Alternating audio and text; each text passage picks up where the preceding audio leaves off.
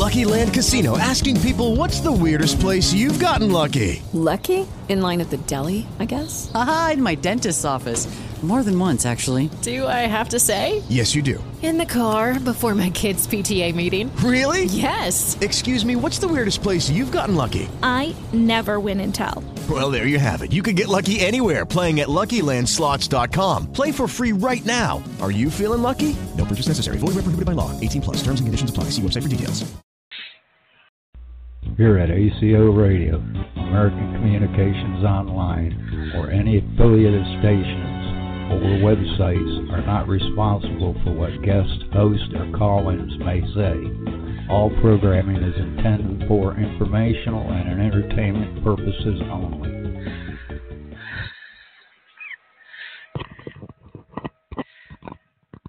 Hello, world. Welcome to our A C O U F O Press Club meeting today with Jan Aldrich of Connecticut. He's been working over fifty years. He was twenty-five years with the U S government as far as being in the United States Army and twenty-five years with the United States Post Office. Now, one thing that he is best known for was getting started as a child in high school at age sixteen with NICAP and moving forward into the nineteen sixties. And for the last six weeks, we've been working together to form a U F O association, and we're trying to get down a platform of people of the old guys, so to speak, and the women, ladies and gentlemen, that's worked in the United States of America. America. My company is American Communications Online, and I have built up T J Morris E T Radio for uh, the time of oral reports since June twenty twelve, and I'm very proud that I've kept most of them. I deleted some, including some with Stan Friedman by accident back in the first year when I didn't know what I was doing properly.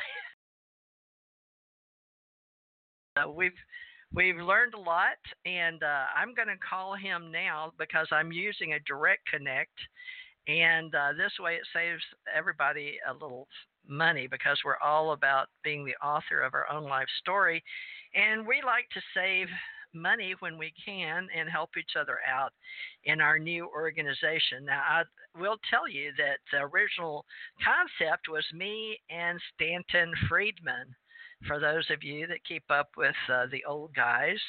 And I would like to say that uh, my call and election made sure was all about Ascension Age and bringing the, those out that wanted to tell their stories, knowing that alien civilizations exist.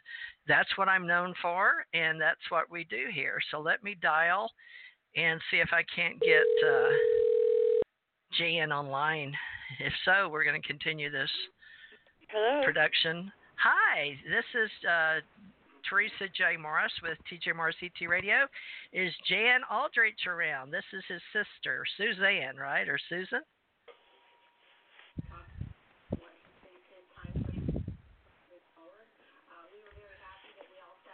I guess we're on standby. Hello? Hi, are you ready to do the show? We're live and on the air, if you're ready. Sure.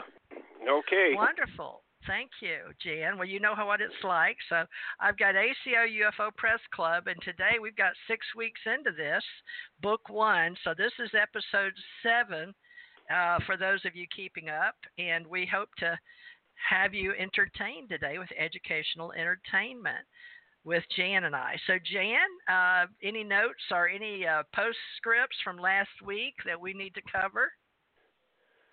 Well, uh, no, I don't. I, I don't think so. Uh, um, I, I'm. Uh, I think we've uh, kind of gone over that several times. Um, okay, where would you like to start today?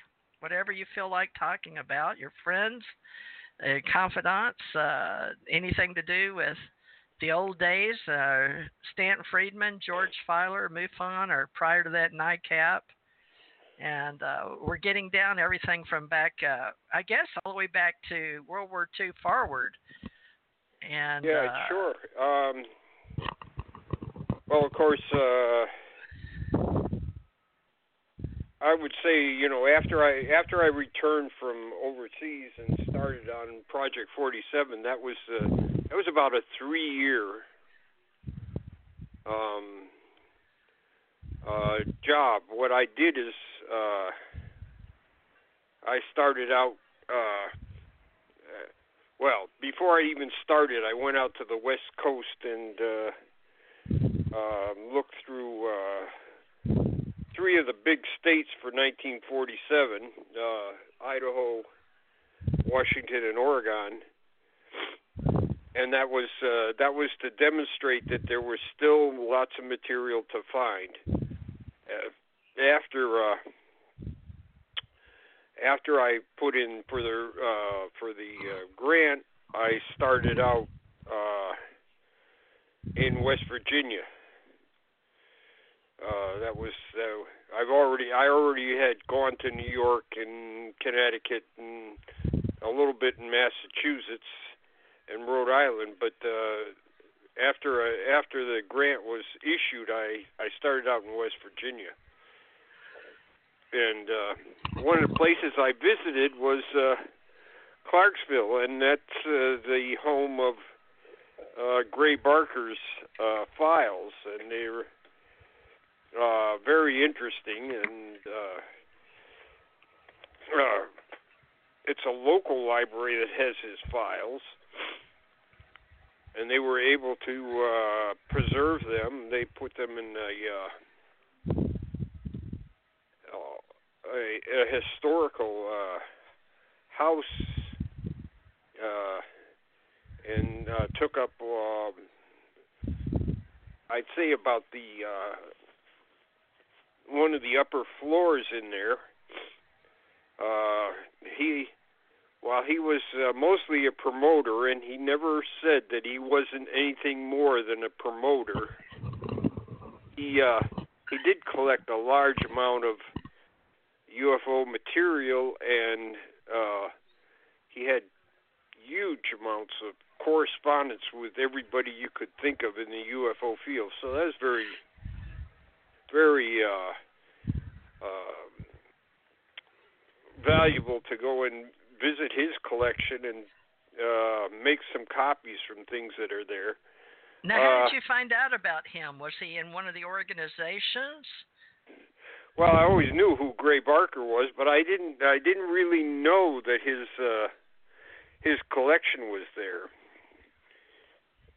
So uh, I just happened to be going uh, to the uh, Uni- University of West Virginia, and they mentioned, you know, you ought to stop at uh, at Clarksville because of what you're looking for. So that's what I did, and I think I spent uh, three days there, and I didn't get through everything. There's still plenty to go.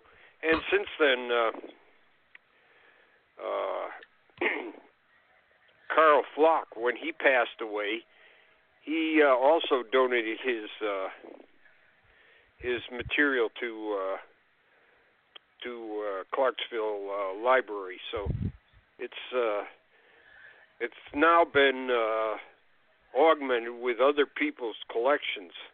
So that was a that's Clark's Clarksburg Library. Then is what uh, he's made Gray Barker's. Uh, Gray Barker's made that relatively famous now due to the Barker collection.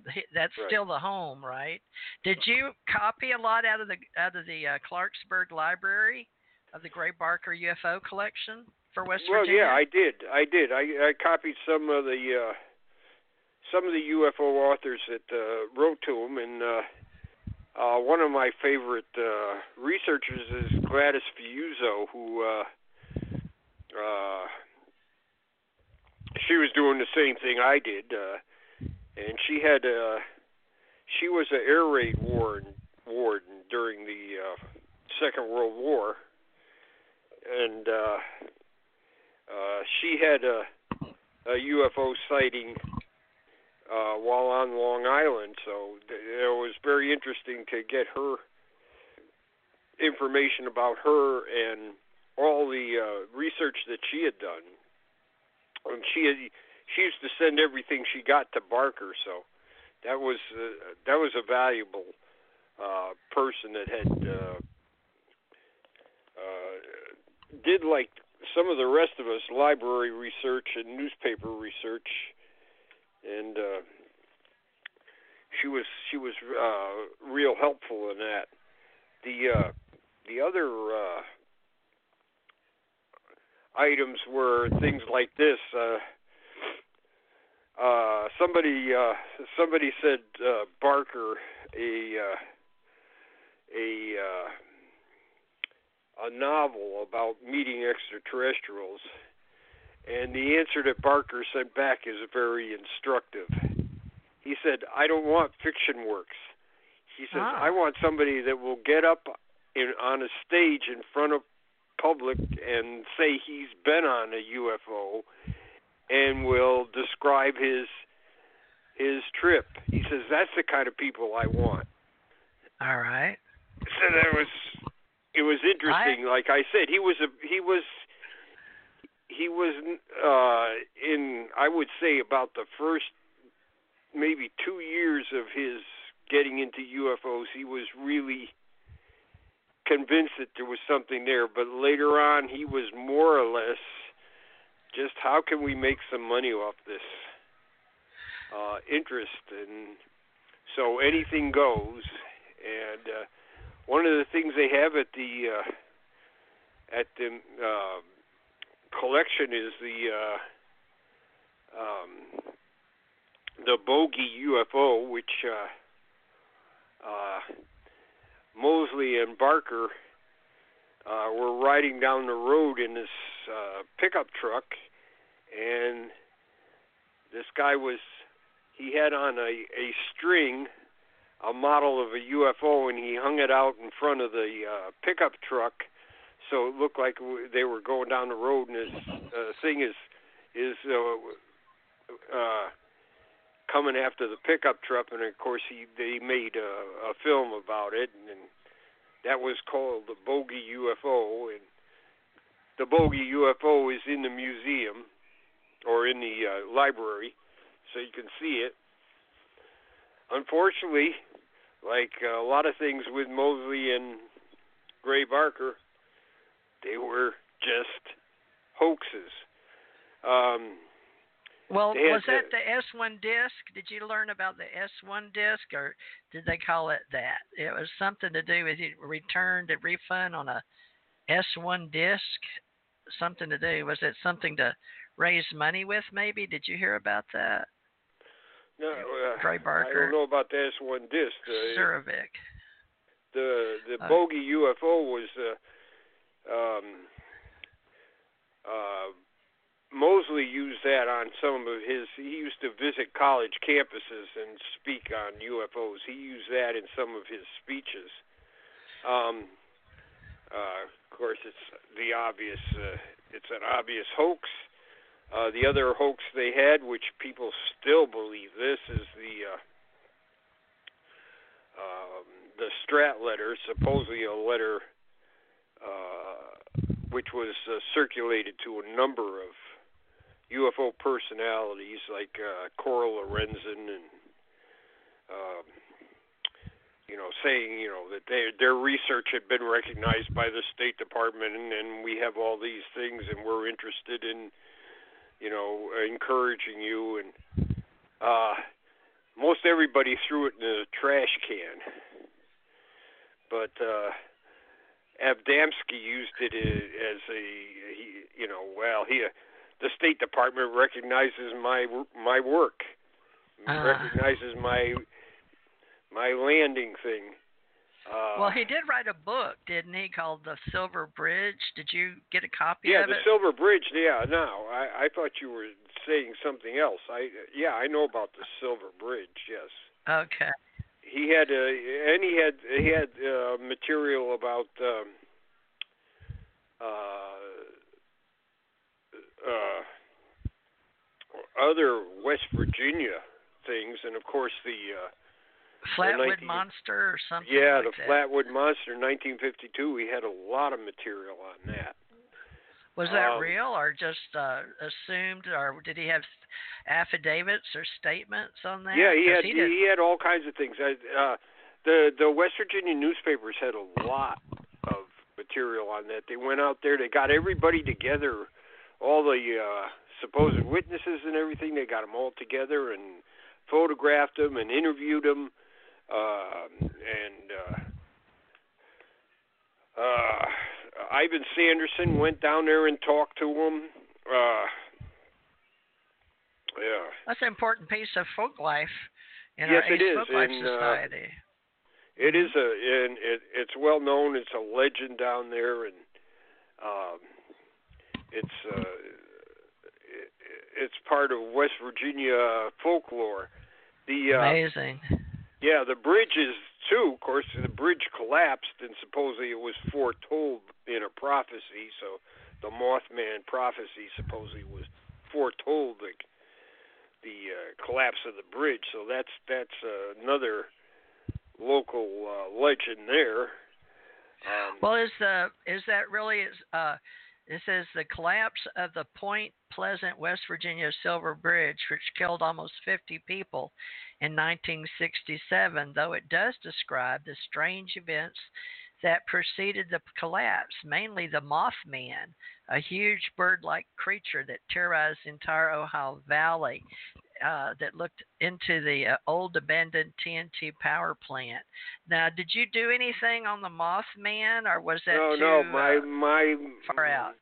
My mission was to do nineteen forty-seven, so that was my main mission. But uh, having a chance to uh, visit Barker's collection, of course, I I tried to avail myself of uh, doing that. Every place I went, I tried to do Uh, other research, but the main mission was nineteen forty-seven, the year nineteen forty-seven. So, so this would jump forward to sixty-seven, twenty years later with him and the Mothman, which got a lot of attention. A lot of people talk about that to this day, and then I think there's been even movies or at least documentaries in uh, paranormal yeah, world. Yeah, there is anyway. a there is a, uh, a Mothman uh, movie that um, was made. Uh, I don't think it, it's by a professional, say, uh, Hollywood movie maker. It was more like a documentary movie maker. The uh, the uh, the uh, the C I A had released the documents after a lawsuit, and uh, that, you know, Barker had been, like I say, promoting several hoaxes like the Strat letter, which I uh, just uh, didn't finish there. The, the Strat oh, letter became became a, a cause célèbre, and you know, for the uh, uh, the uh, contactees. So uh, there was, you know, at the time, the government was kind of uh, um, uh, talking about enforcing the law that says, you know, uh, making uh, uh, fake government documents can be prosecuted. Wow.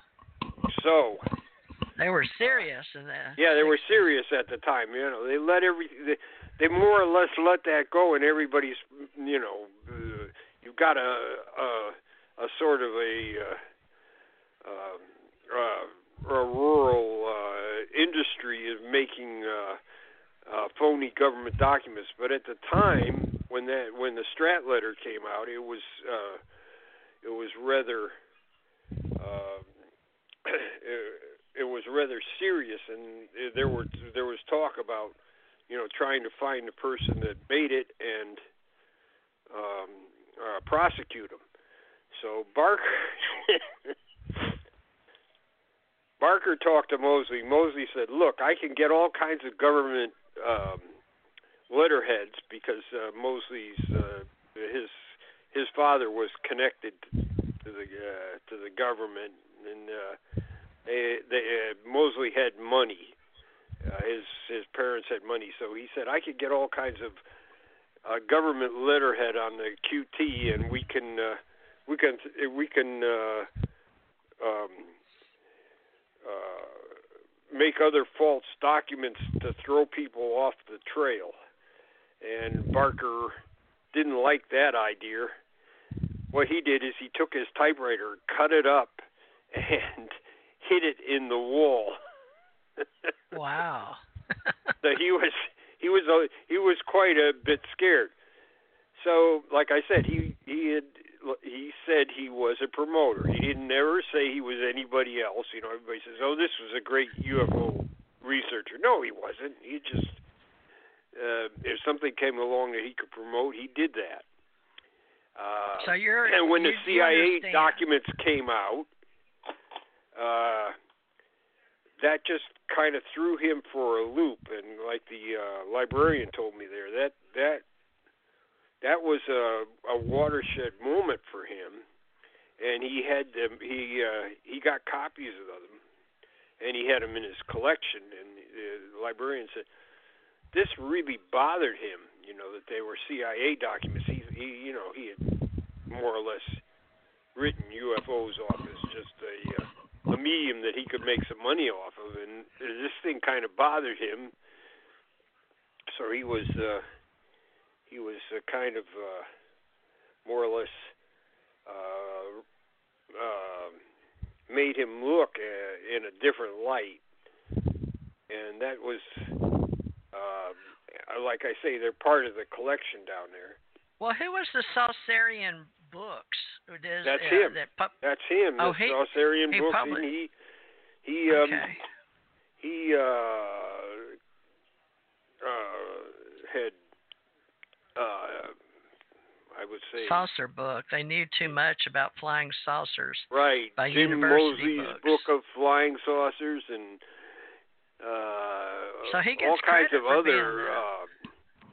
Other, other books, uh, he was a, a, a publisher of, of these uh, of, of strange happenings, and he uh, uh, probably had close to uh, uh, seventy-five to one hundred of these uh, books. And sometimes they were little pamphlets, but you know he did he did books. That's what he, he did. Says uh, about the author. It says a lot. Later, his firm, Saucerian Books, published many books in the same subject area. He has contributed U F O articles to many popular magazines, including Fate magazine, Amazing Stories magazine, Fantastic Universe magazine, and Flying Saucers. So Barker also produces and distributes educational motion picture films and serves as a consultant for a large firm dealing in audiovisual media. He is a freelance. He freelances in public relations. So uh, it's interesting. He worked for the local school board down there um, in audiovisual. Oh, so he did okay. Their, he did their uh, audiovisual down there. Uh, he was, uh, and like I said, did, he was a publisher, and he was. Uh, uh, did you get he, to meet him before he passed in eighty-four? No, no. This is, I I never met him, but. Uh, This was, uh, um, he passed away while I was overseas, so I, I never got to meet him. But uh, this was this was a uh, a first visit to uh, a, a large um, collection of a person that had been involved from almost the beginning. Uh, he was an investigator for. Uh, uh, Uh, Bender down here uh, had the uh, International Flying Saucer uh, uh, Society uh, in in uh, Bridgeport, Connecticut. Wow, and, I'm looking uh, at some kind of uh, ticket uh, or ben, something. Uh, Barker was the uh, was was his chief investigator. Uh, George Fawcett was an investigator for him. So, like I said, in the very beginning, he was very seriously interested in U F Os. Like he said, later he became a more or less a promoter and uh, a thing like that. And so, any well, he went to the U F O conference in nineteen eighty. Let's see, is this oh, June twentieth? He must have gone to dozens and dozens and dozens of U F O conferences. There's, this there's one no says. Question about uh, it. National U F O Conference, June twentieth, twenty-second, Doral Inn, New York, New York. And we're pleased to confirm reservations. And he used the name John Mexitopoulos, but when he signed in, he registered with his own name, Gray Barker. And so that's in a P D F for historic reasons now, if anybody's interested. We ought to cut and paste this, I guess, and get this uh, P D F with a copy of his book with a picture of him on the back and a few things. So we just uh, put this in our, our – I guess I'm going to have to have a hard drive uh, strictly for – our U F O Association. So it's uh, debunker dot com historical Gray Barker papers P D F. So I just plunked it in off of Google, and it came up Clarksburg, West Virginia, Gray ba- Barker, P O Box two two two eight. So interestingly enough, uh, what else do you know? This guy, Prometheus Books, he wrote apparently uh, – about the U F O verdict, examining the evidence due out soon in our he, uh, Gray Barker's. Like I said, he he published between seventy-five and one hundred U F O, U F O and books? Paranormal books. Uh-huh. Uh, so uh, he was he was uh, very uh, a big publisher. Not I what like I said there. Publications, maybe not books. Some some things, and he had his own little newsletter for a while. Yeah, here's one of the oh, Office a, of the Director Project. Bulletin. So, uh, intergalactic or intercontinental U F O galactic spacecraft research and analytic network Incorporated. I've never heard of that, but here it is. So, well, international he did a U F O lot of galactic things that were not spacecraft. That well known. Um, okay. Some of the more well-known things he done he did with Moseley, and they had a, a feud going on for years, uh, name calling and all this other stuff. It was all for fun, though. They were oh, just trying got... to uh, uh, get more leadership, so they had uh, they had engaged in a U F O feud. But they, like I said, with the Bogey U F O, that was uh, that was uh, a joint venture there. And of course, uh, Moseley saying that he would, uh, he could uh, make the uh, make the Strat letter go away.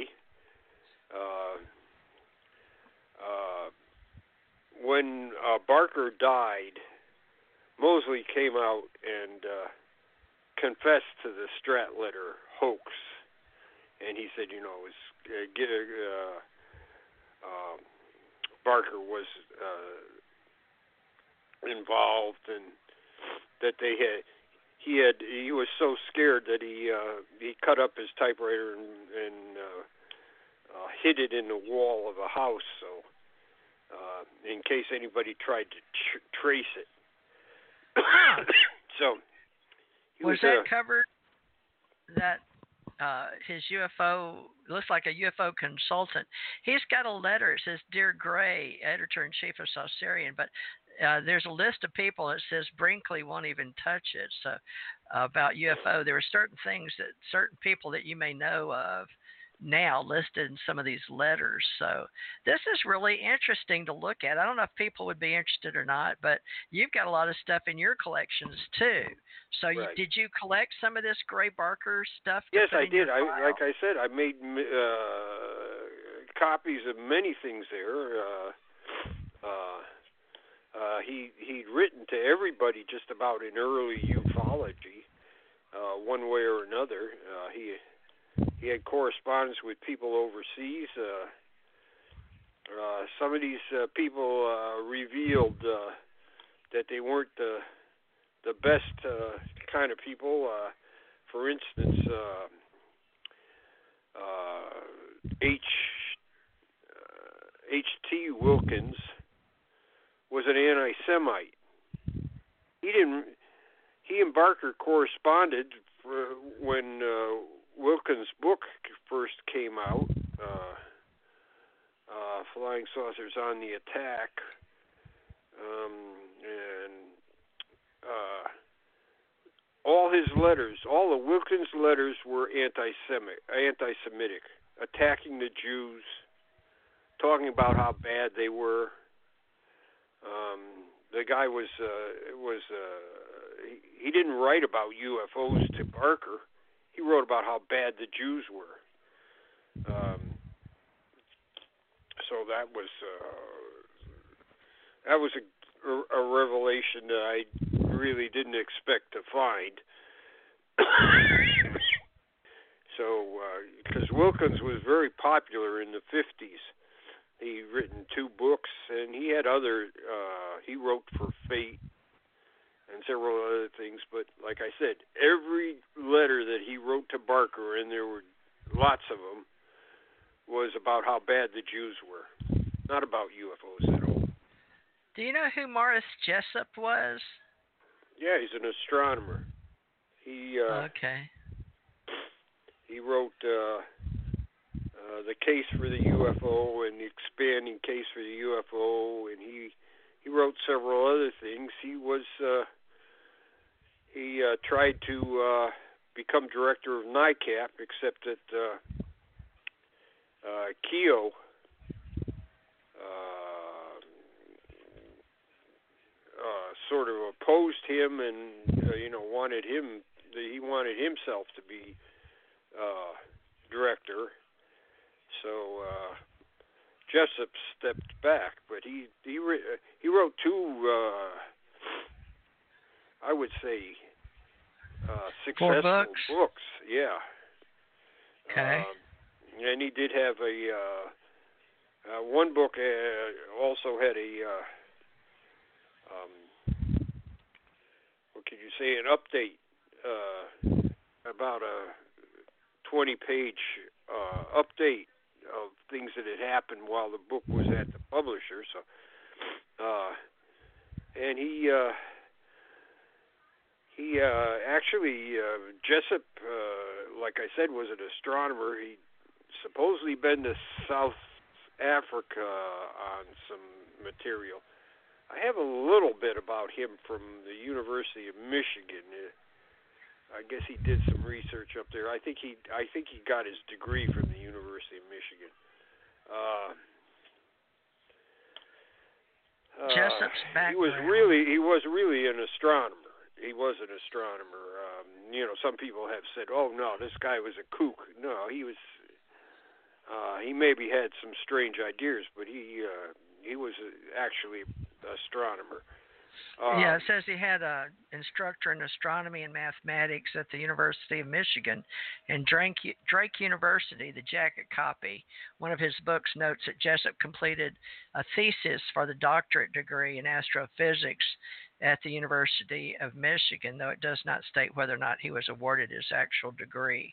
So these are notes taken by uh, Mister Uh, is this by Jessup? Gray Barker. Okay, this was in the, in the Enigma of M K Jessup. He wrote a paper, it looks right, like. Right, right. Uh, well, Jessup, uh, Jessup fell on hard times, and he started, uh, um, his only source of income was uh, an astrology co- column that he did for a while. And, uh, He was really, looks like he uh, died in Miami. He looks committed like he died suicide in Miami. Down there. Ooh, ooh! You so really he, did some uh, research. So he, uh, he, he, like I say, he fell on hard times. Uh, wow. And uh, I guess he thought that was the only way out. He uh, he committed suicide. Uh, however. By that time, he'd, he'd long uh, been out of the U F O field. Um, now, here it says Flying Saucers, Amherst, Wisconsin. I'm, I'm wondering what I'm looking at. The Enigma of M K Jessup. Was he writing for the people in Wisconsin, maybe? No, this, I think that I think that's where Flying Saucers. Uh, um, Am- that was that was. Uh, Ray Amherst, Palmer, West- all, all th- Moseley, Palmer, and and Barker were known to collaborate. Okay. All the time. So if it's Amherst, Wisconsin, that's uh, uh, that's Ray Palmer, uh, who founded uh, Fate magazine and who wrote on the early stuff. He wrote a book with uh, Kenneth Arnold uh, called The Coming of the Saucers. So. Wow, I didn't know that. I, yeah. I, the more more I talk to you, the more interested I'm getting in the old guys and all the history that, you know, isn't really listed. You have to go find it and research it. So yeah, there's a I, the so problem much. with Coming of the Saucers is there's a number of photographs that are in there. And is uh, uh, several of them are, are real interesting. I'd like to find out more about them, but uh, uh, they only have minimal information in the book. Um, uh, one in the case uh, for the U F O. Let's see. This is the case for the U F O original hardcover. It may have caused great official concern when a paperback copy was received by the Office of Naval Research. The case for the U F O. Okay, yeah, that came from uh, that came from uh, Carlos Allende, or uh, uh, this is a this is a, a, a another. Another one of these uh, characters that in the U F O business, uh, and uh, he just had fantastic stories. He was supposedly on a ship that uh, uh, a U F O went into the water and almost caused the ship to flip over. And uh, Allende, uh, uh, Condon was interested in Allende, and he did a lot of research, and he's a lot of material about uh, Allende is in his uh, in his files, in Condon's files. But uh, he he's just a he's just a hoaxer and a uh, a uh, con man. So when we uh, find U F O data, we need to make sure wh- who is the author and cite the source, so we can know whether or not we're reading information, disinformation, or misinformation, or just fairy tales, or stories. Well, you see, the problem with the uh, what's called the Varro edition of uh, Allende's, uh, can you say book? I guess uh, is that supposedly naval intelligence had made notations on the side of the book, or Allende had made notations, and it it uh, it pointed to some kind of uh, secret in, in U F Os. How many times have we heard that? Oh, I know the secret of U F Os. How many times have we heard that? You know, like maybe two thousand. So um, it was uh, it had a uh, sort of a following in the fifties.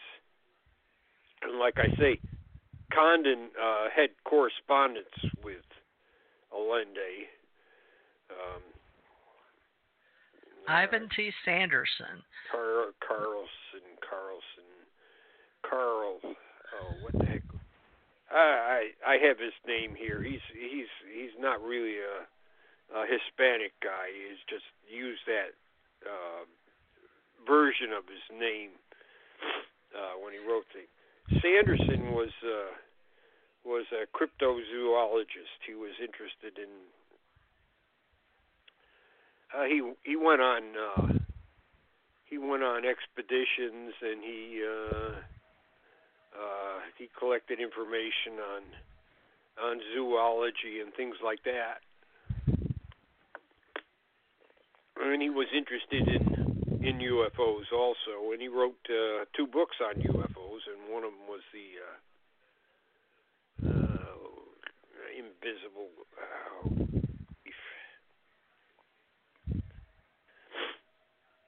I, I'm having trouble with it. He, he had a rather interesting U F O sighting at the uh, Delaware Water Gap. Uh, if you got the U F O evidence, you can find uh, Sanderson's uh, uh, rather uh, detailed sighting in there with the uh, uh, at the Delaware Water Gap. Um, so that was uh, uh, Yeah, it looks like Anderson was, like I say, interested in, in cryptozoology, things like uh, uh, giant squid, you know, the, the Kraken. Oh, yeah. He was interested in, in things like that. And so that uh, Flatwood Monster might have fit in more. Yeah, yeah, his... Flatwood Monster, he went down there and investigated that. He spent a lot of time. Uh, Sanderson did spend a lot of time down there investigating that case. It says circa fifty-one. However, uh, no, it was September September fifty-two. The uh, Flatwood Monster. Okay, and yeah, then came circa fifty-two, the old Saucerian magazine, more than your smear editor, Saucer News, set a standard for ufology, ufological reporting that had never been equaled in the intervening years. Who this wrote that written, article? That uh, what a Saucer what a, Smear. Oh well, it says no uh, James yeah, it was Moseley, his, Moseley. his buddy. His buddy said he wrote that. I mean, Barker's stuff yeah, was was not did not uh, rise to that level. It was rather poor. And uh, this is out of Florida, where I'm at, down here by Key West, but I'm in Gulf Breeze. It looks like Fr- well, Florida uh, has been involved. Moseley was uh, Moseley uh, ended his days in, in Key West.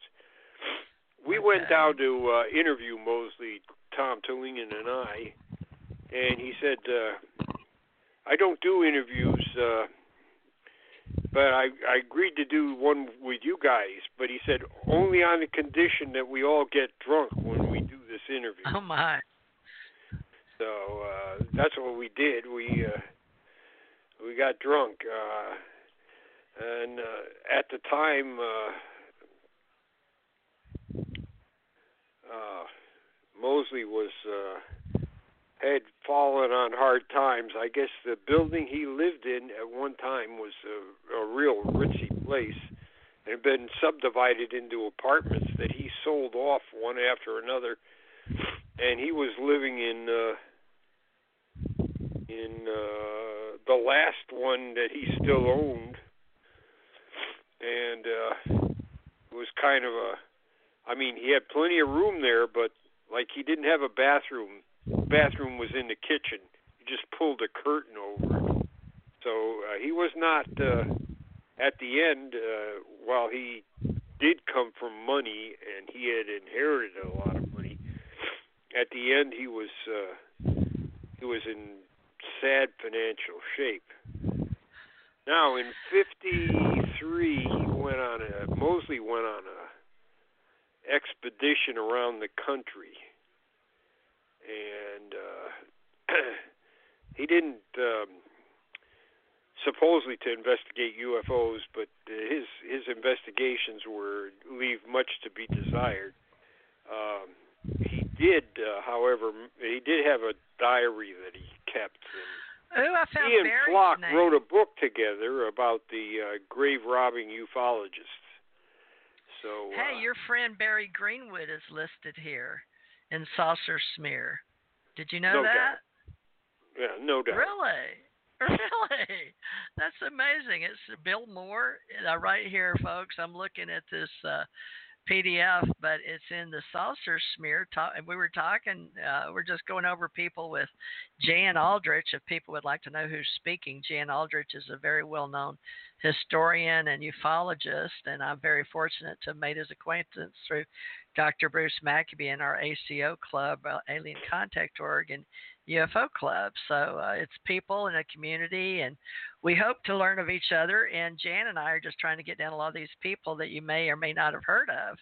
But uh, Barry Greenwood came on my radio show uh, through this gentleman, Jan Aldrich. So I'm really shocked. I'm reading this, and then here's Barry Greenwood. So I'm like, let's oh, yeah, see what of course. It says. Moseley used to call up uh, Barry all the time and sometimes cry on his shoulder about things that were going on. He, he was always speakers. looking for gossip. He had he had oh. what Saucer Smear was the last publication he had. He uh, during the fifties and sixties and into the seventies, he had uh, Saucer News, which um, had a pretty good number of subscribers. Uh, he, uh, I don't think he ever made money on it, but like I said, he had money, rag, so huh? it, it didn't matter. It didn't matter because he spent his own money on it. Sounds like and, me. Uh, he used to, uh, yeah. Well, right he, here. Used to, uh, he used to, uh, uh, uh, give Keo a hard time and NICAP a hard time. He liked to do that. It looks he liked like to be. Says, he liked uh, to be like the iconic uh, class, and he was sort of the uh, Men in Black thing too. He liked to. Uh, he he took he took a a picture of some guy in a, a dark uh, with a with a uh, a, a black uh, uh, raincoat and a pork pie hat. Which yeah, in the fifties, well, which in the fifties, everybody wore raincoats, those those long raincoats, and and uh, everybody had a pork pie hat uh, until Kennedy got in there, and Kennedy didn't wear hats, so ah. uh, so that ended the uh, the uh, fashion. Everybody had to have a a hat at the time because uh, Kennedy didn't like hats. But uh, Barkley, uh, Barker, excuse me, Moseley took a picture of this guy. I mean, it's a rainy day, and he's he's standing under an awning trying to keep out of the rain. And Moseley said, "Oh, this is a uh, this is a man in black. He's been he's been uh, he's been stalking me." And oh. It was just some some guy that uh, had a had a raincoat, had a dark raincoat. So um, did they of course, ever have Moseley any had a whole bunch S B I? Of people with him. Moseley had a whole bunch of people with him, so they all swore to it, and that was uh, Moseley's uh, uh, thing with the Men in Black. And he had a big. These people believed him. I mean, he was. He was a jokester, and he liked to he liked to make all these jokes up, and he he was just being halfway serious there when they they all believed him, so he just carried it on in his uh, newsletter and everything about how I yeah. was stalked by the Men in Black and things like that. Well, we do have those. I've worked with them, and I've been had men around me. Uh, even my daughter commented on the Men in Black when I was in Hawaii. Because they'd stand up along the side while we swam at uh, Hanoma Bay. Uh, is that well, the name of it? I, it's been years ago. I, but and look, the men my in, husband the worked. Men in Black started with um, with There's Bender. There's a history. With okay, Bender. Talk, walk, Bender, talk Bender was uh, Bender was the uh, was the uh, International Flying Saucer in in Bridgeport, Connecticut. Oh, where you uh, are. He started in, in Connecticut. fifty-two. Yeah. He started so we didn't have fifty Men in Black before that. So you've done a complete where it shows up in uh, well, this the is tale. The first time. This is this, this is this is where the uh, where the Men the legend Black. Starts in the legend. With Bender. So Bender wrote uh, he had this uh, uh, like I said U F O organization. It was one of the first. It was international. It, was, it had a branch in England and Australia and other places around the world. I think New Zealand and France. Um, uh, he had a pretty big subscriber base. This is nineteen fifty-two now. Well, and what's so, his first name? You're saying Bender, so I can look him up. Because the oh, Men in Black uh, movie is what Al, we think Alfred, of Barry Sonnenfeld. Al, uh, uh, Albert. Oh, God, no. Um, Bender U F O, maybe. Let's see. Bender uh, U F O. So he was. He, Brian uh, Bender? Huh? Would it be Brian Bender U F O? No, no. No, Bender U F O. But you're saying, well, let me try Bender U F O Men in Black. How good? M I B U F O B E N D E R. So the thing with the Men in Black was that he Albert had, Bender? Yeah. Albert K. Bender, author of the nineteen sixty-two nonfiction book, Flying Saucers and the Three Men, was one of the most influential ufologists of the nineteen fifties and sixties. He served in the United States Army forces during World War Two. Born June sixteenth, nineteen sixty-one. Duryea. All right, so I would know that uh, Men in Black came. I was, uh, you know, signed in May tenth, nineteen sixty-seven, into my doing my government background or uh, S B I. So Bridgeport Ufology, Men in Black. Bridgeport. Now, why does Bridgeport get it for? Albert K. Bender? So he gets that's credit. Where he, that's where he lived. He lived in Connecticut. Okay, so that's where interesting. Now, uh, we don't write up history like this, do we? But we should, about the history of where it comes. Oh, I, I, see, I think that a lot of people know about Bender. Wikipedia wrote him up, so that's good. Yeah, yeah, but you got to remember who writes for Wikipedia. It's a I bunch don't know. Of people. Why don't Nobody you tell was, us everybody? Not, not, not, not necessarily people that know what they're talking about. Everybody. Sometimes can put it's it in. sometimes it's very. Uh, um, It's like fans and things like that. It, here's what uh, Bender uh, started, uh, like I said, an organization in Connecticut. He went international. Uh, uh, like I say, Barker and uh, um,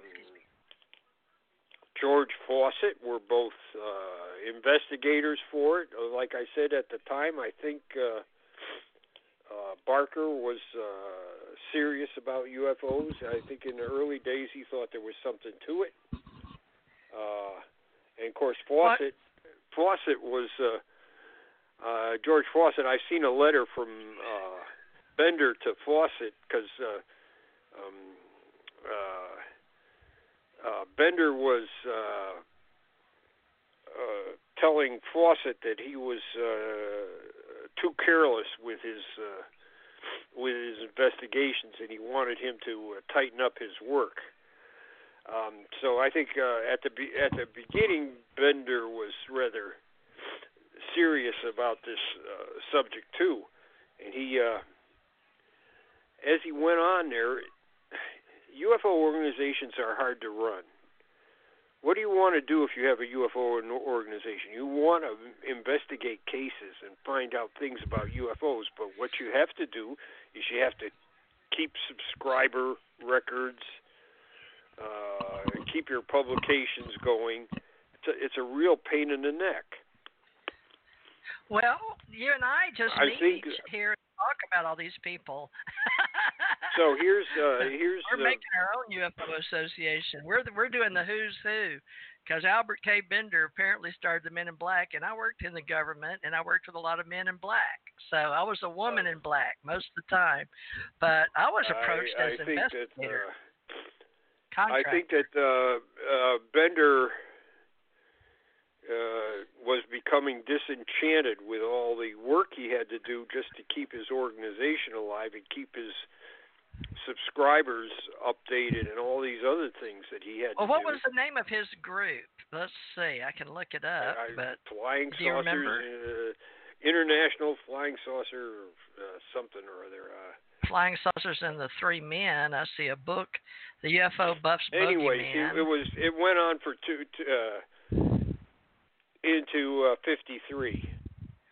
Yeah, creepy in men in black. nineteen fifty-three, this this was a way to get out of the saucer business. Oh, really? He said, How's that? you know, he I mean, he he's he said in his book he was tired of it. It was it was it was uh, uh, sort of uh, uh, uh, dragging him down. Aww. And it, so, it what, what? How do you how do you get out of it? Well, you you say that the government told you to stop. Ah, okay. It's uh, the all three men came and, and, and told him to stop. Now, he went to the local newspaper in Bridgeport and talked about that. I mean, it's oh, in the newspaper. Okay, okay so uh, he said, yeah, he's been told to uh, to stop by uh, by the uh, by the three men. Later on in the U F O business, the three men became either government agents or. Uh, maybe uh, U F O uh,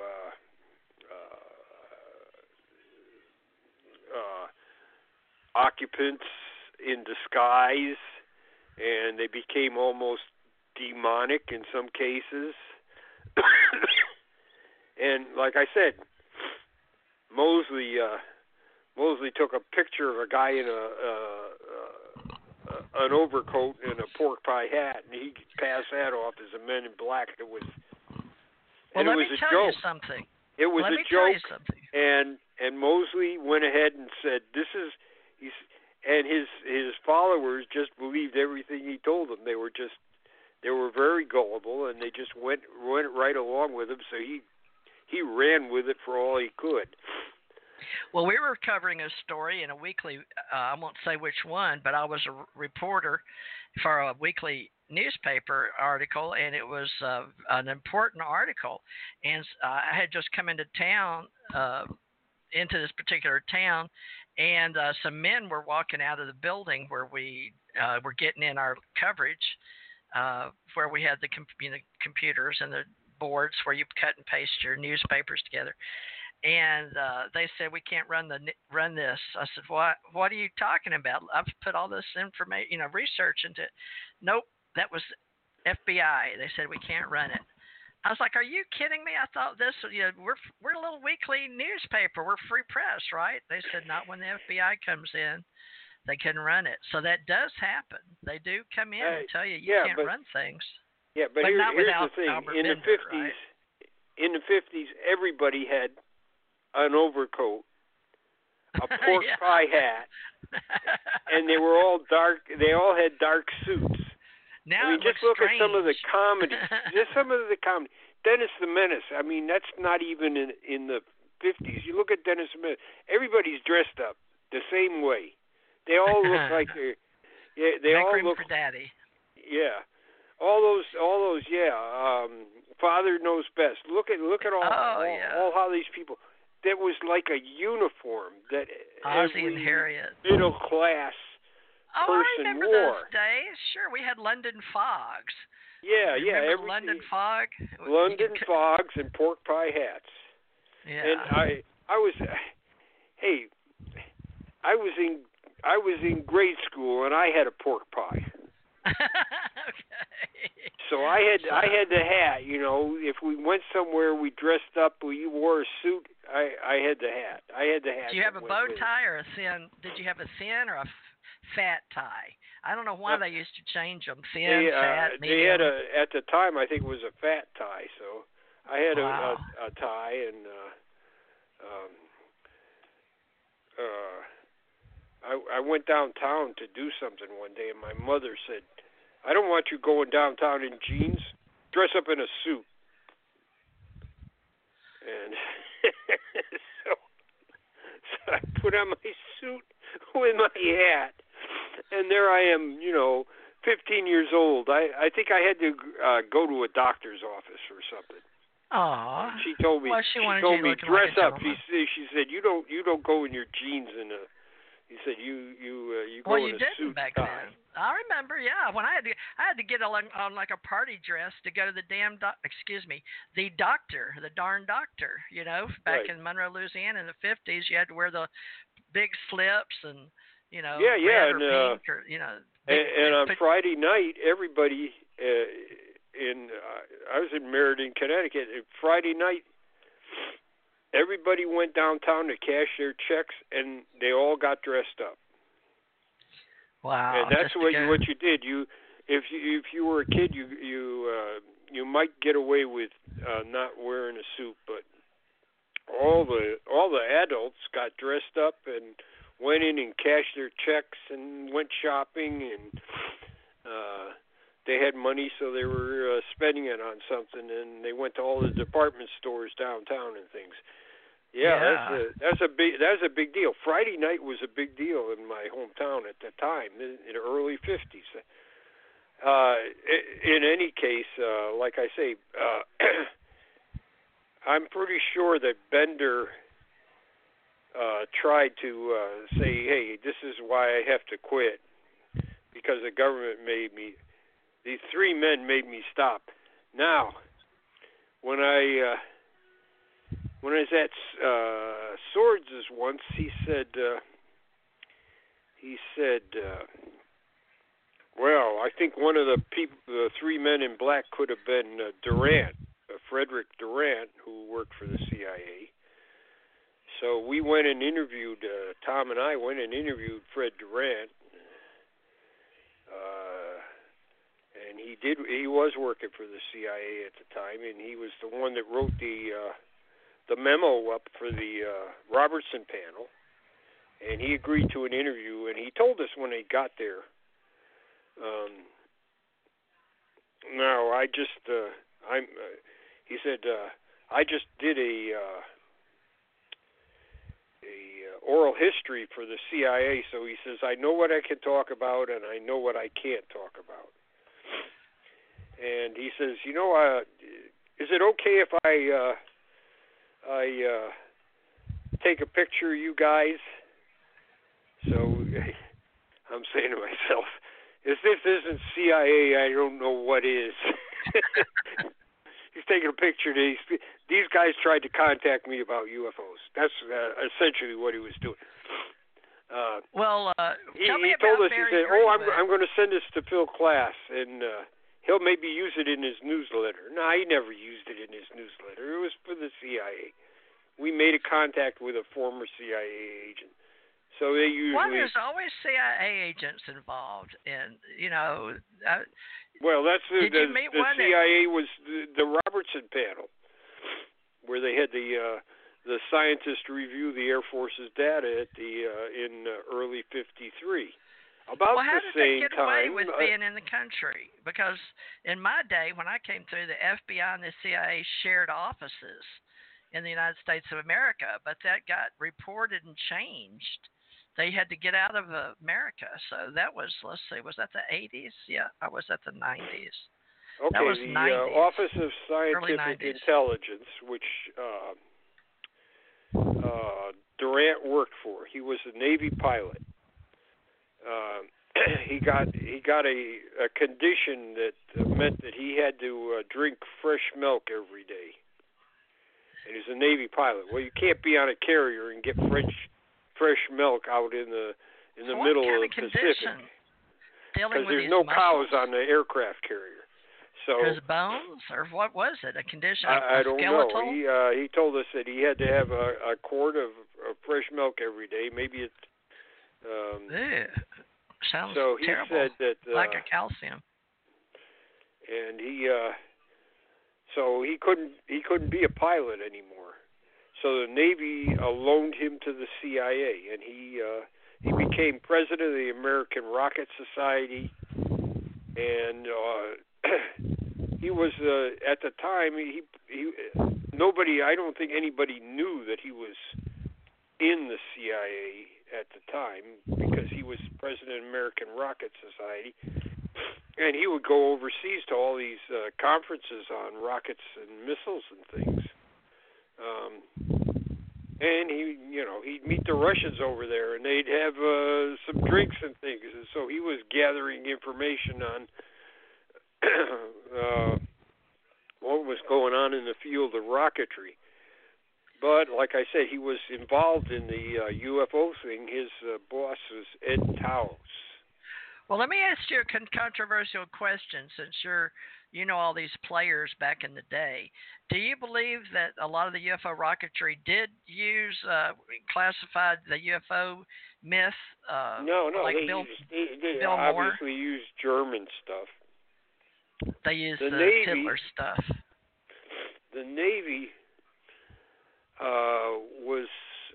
Uh, Cloak and dagger. They, the, a lot of a lot of the people in the Navy felt that we had defeated the Germans, and so they had nothing to show us, and we could uh, we didn't need to uh, look at that. He, uh, Durant told us there were a lot of people in the Navy that felt that uh, what the uh, what the uh, Germans had. Uh, uh, was not uh, worth looking at, but the uh, and so he said the Navy was um, they had more people in there that that thought that the the Russians the Germans had nothing to t- to show us.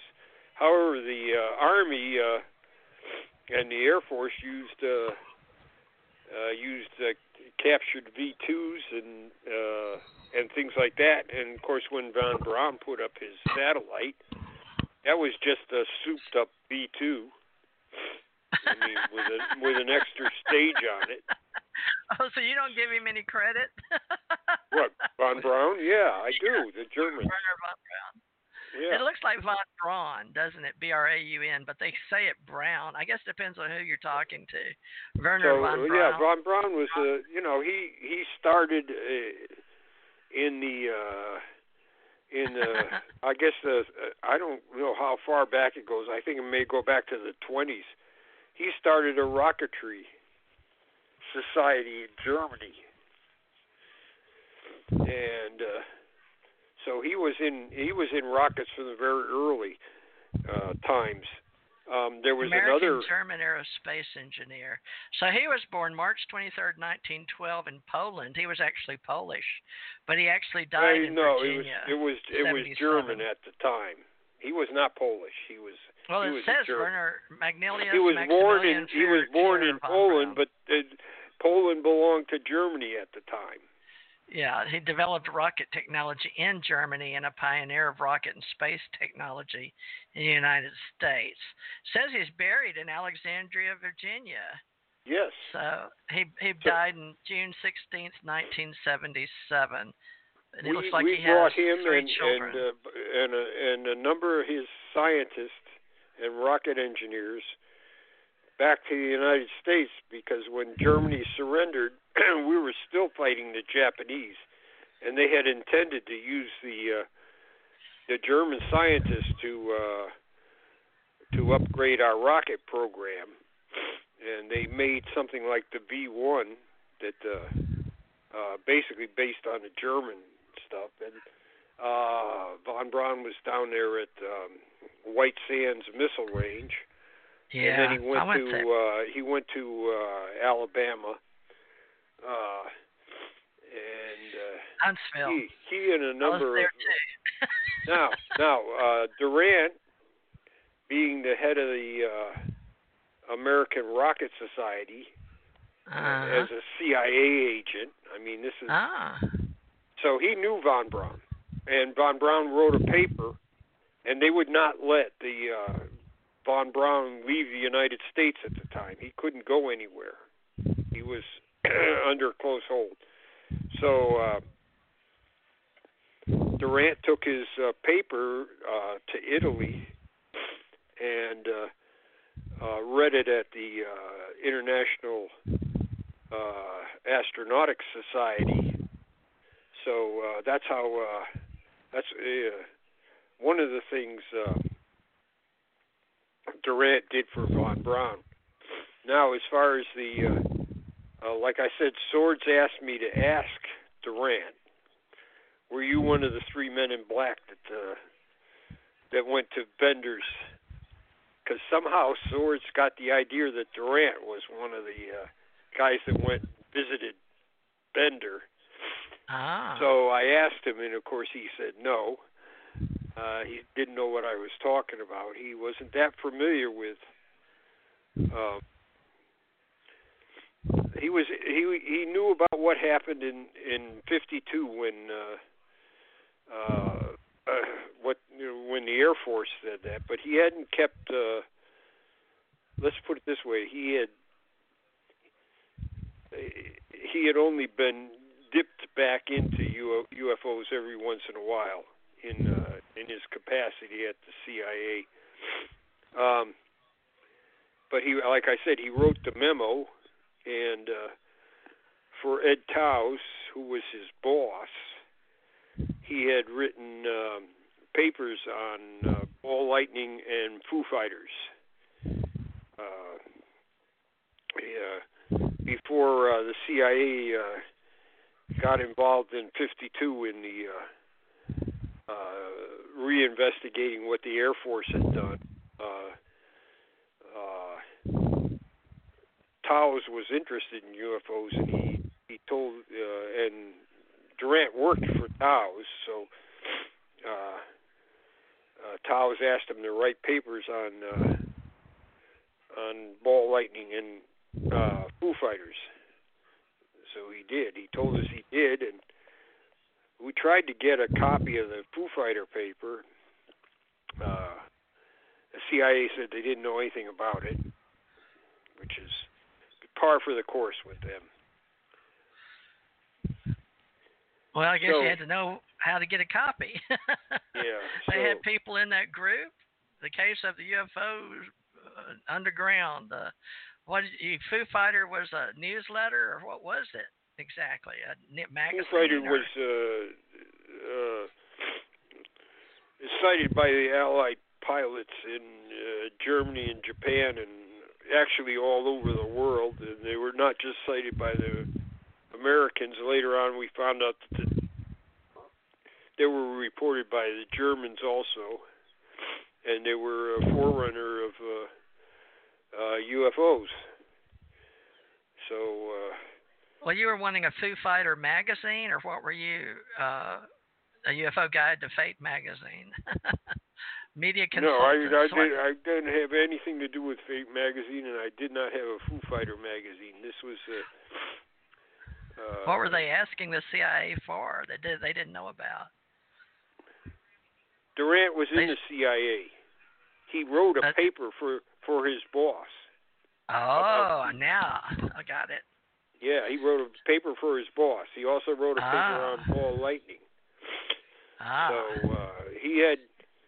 Uh, he didn't re- remember too much about what was in the paper, but he said, yeah, I, I used uh, Army, Air Force, and uh, uh, Navy uh, material uh, from the Second World War to write his paper. So um, he was, uh, like I said, he did that at the time that, uh, that the C I A was... Uh, investigating the Air Force's uh, U F O project, Project Blue Book, in nineteen fifty-two. Well, so, so this guy Barry Greenwood was around in the eighties. That was your time as well. Yeah, well, eighties? Yeah, I came, uh, you know, I came back in in ninety-four from overseas. So I met Barry, I think, in ninety, yeah, ninety-four. I met him in ninety-four. How did y'all meet? I, I know we mentioned it once well, we a long didn't time meet, ago. Uh, we didn't meet uh, physically. We just met. Uh, uh, somebody said, I, I told people I was doing historical research and things, so uh, said you should call this guy. He does historical research too. So yeah. I, I called him up, and uh, we talked, and uh, he was telling me some of the things he'd done, and I... Uh, And he, he offered to send me some stuff, and so we we talked for a while. And he, I said, you know, I've already done that uh, research on that. And we found out that we had already done a lot of the same things. Ah. So uh, the idea was that we, yeah. So we we said, okay, well, look, if you find anything new, I'll send it to you. You find anything new, you send it to me, and that way. Uh, If if something gets lost, we'll have a copy at another place. So that's what we started to do. So that what? We've been doing that for almost um, twenty-five, thirty years now. And now with all this by two gentlemen, and there's gentlemen all over the world with their own history of uh, doing this type of work as ufologists, historians, researchers. You know, and what is all this? We hope it's going to be put somewhere, but we don't really know yet where the big U F O, I'm calling it the U F O Association, but, you know, not being skeptical, but being, I don't know, I'm trying to be unbiased and, and unopinionated and nonpartisan about all this, but I have had my own near death and my own U F O experiences, so I don't know how that's going to work because people get poo-pooed on that have had anything to do with this, but I'm trying to be objective with you and listen and ask the right questions when I can. But what do you think all this is going to mean? Because we want this to have uh, credence for information disclosure with all these groups that have been around forever, it seems, at least since Foo Fighters. And he was there with uh, – I'd like you to tell me what you know about this Bill Moore because his name's with Barry Greenwood's and some of this Gray Barker, is that his name? Bob uh, Gray, Dear Gray. I can't think of his last name. Barker. I thought, Barker. Okay, so that's all right. So at this particular time, you guys did come together doing all this stuff and met in ninety-seven then? Is no, that when you met him? ninety-four All right, I so ninety-four. I maybe even talked to him in ninety-three. All right, but you haven't physically met to only recently in Chicago? Oh, yeah, we, was... we, uh, we met several times, but uh, at the time we didn't we didn't uh, meet. Uh, when I started going around the country. Uh, um, on your project? Yeah, on my project. I uh, I met him towards the end of the project. So. Well, he apparently was some type of speaker. And for a New York, uh, a speaker, because he was on with uh, Bill Moore and uh, some other people that you would know uh, that, their names That must probably. have been a one-time thing.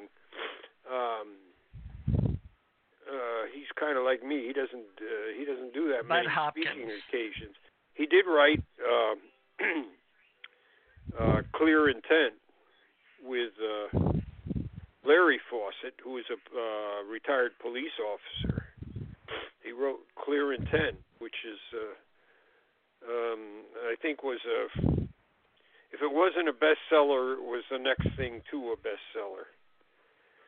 So there's all kinds of copies running around. Um, there's probably the, uh, a really uh, broad look at uh, government is probably one of the best and first Uh, looks at the government uh, involvement in the U F O field. Uh, all uh, a lot of different offices within the government. Uh, so he was uh, he had found the first official Foo Fighter documents at the archives, and that's look, look the Foo Fighters were reported in the forties. And uh, nobody had found. Now there had been a few documents that had come out, more or less, but uh, he he was the first one to find official documents in the archives of Foo Fighters, and that was in nineteen ninety-four. Look at that. That's that's almost fifty years after they've been reported, and so nobody could history- find them. He found them. Oh, there you go. That's a good way to get known among researchers, is find something that everybody's been looking for. That's like yeah, an Indiana so, Jones story. Well, they did a lot of, uh, if you, Clear Intent is, uh, you know, I would say Clear Intent is required reading for anybody that's interested in U F Os. All right, by Barry Greenwood. It yeah. says, uh, Barry Greenwood and uh, Larry Fawcett. Helen Wheels, Narded Rockstar, our U F Os, Larry Warren, Wheels and Warren. I'm reading this. Uh, it's really a long typed record, uh, but where Barry's name is. And it is uh, Gray Roscoe Barker's Saucer Smear. So this is down, let's see, page one, page two, Saucer Smear, page three, maybe. Let's see, where did I just see his name? Is it down on page four? Remember, I'm looking I, for Barry, I, I, Barry's I, I, name. I said that uh, I said that Moseley uh, knew Barry, and he used to call Barry all the time and look for little tidbits and um, uh, cry on his shoulder about somebody said something bad about him. Moseley was. Uh, He was looking for material for his uh, Saucer Smear magazine. All right, this is, and speaking of conventions, we had to miss the second annual S B I convention on Staten Island, New York, last November fourth. Why it was held just two days before the presidential election, we do not know. But we do know that Geraldine Ferraro, who was rumored to be an intended attendee, did not show up. Narded rock star Helen Wheels, our U F O sighter Larry Warren, Wills and Warren were listed. Ferrara was not. And uh, another missing element was a movie film that purported to show U F O over New Jersey Turnpike. Among the speakers who did participate were, now this this is history, Larry Fawcett, Barry Greenwood, Bud Hopkins, Philip Imbrogno, Antonio Junius, and of course Pete Mazzola, who was head of the S B I, with a sponsor of the event. About two hundred fifty members showed up. Public showed up in spite of the difficult-to-reach location, and the hall had to be almost full. Among the non-attendees, we don't need, we need to know that. So there you go. So Larry was on stage apparently at the same time Bud Hopkins was, Larry Fawcett. So he was a speaker at the U F O yeah, conference. Yeah, they were. Uh, uh, S B I was. Uh,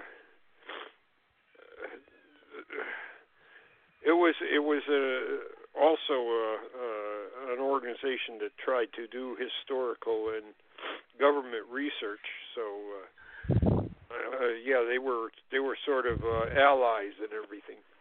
Uh, oh, okay. Now, it's, Bill uh, Moore. It's a short-lived uh, organization. I, I don't think it was no more than three or four years. And they published a, a bulletin. Um, I can't remember what S B I stood for. Special uh, S B I? Bureau of Investigation, something like that. Oh, okay. Um, Well, I see uh, Bill had, Moore. I mean, they Thomas did. They Gates did do good MUFON. stuff. They did do do good stuff. They uh, uh, uh, they found an they got, article by by Sergeant Ed Clark, who uh, who was a, a writer for Stars and Stripes during the war, and uh, uh, it was uh, it was a World War Two thing about Foo Fighters that. Uh, that uh, S B I found. It was a, it was a good article. It was, nobody had seen it. It was in Stars and Stripes. We found out later that uh, uh, Sergeant Clark, uh, on Christmas Eve in nineteen forty-four, went up with one of the night fighters from a base in uh, in uh, France, the four fifteenth Night Fighter Squadron, and uh, on that night, he uh, he saw a Foo Fighter himself. So, uh, and he couldn't. He he wrote about his going up with the uh, Night Fighters and uh, his experience, but he, he they wouldn't let him write about uh, the Foo Fighter. So. He didn't write about it until nineteen fifty, after he was out of the Army. Uh, but, uh, like I said, at the time, he did write an article about Foo Fighters uh, and the four fifteenth and how uh, they were hoping that, because uh, they were they, they sent some kind of uh, scientist to go question the four fifteenth pilots. And the uh, pilots were hoping that uh, that their reports were being taken seriously, and uh, uh, so that's uh, Ed Clark wrote, uh, like I said, wrote up about that. Uh, he didn't write about his own experience until nineteen fifty, uh, when he was out of the Army, and he was writing uh, for a newspaper in Hawaii.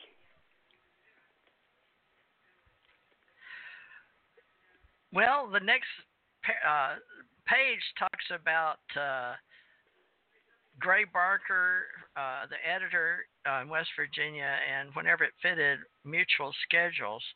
On a particular occasion in fifty-seven, a young friend of Barker's, relative high in government, had provided Barker with a packet of genuine official stationery from various government agencies.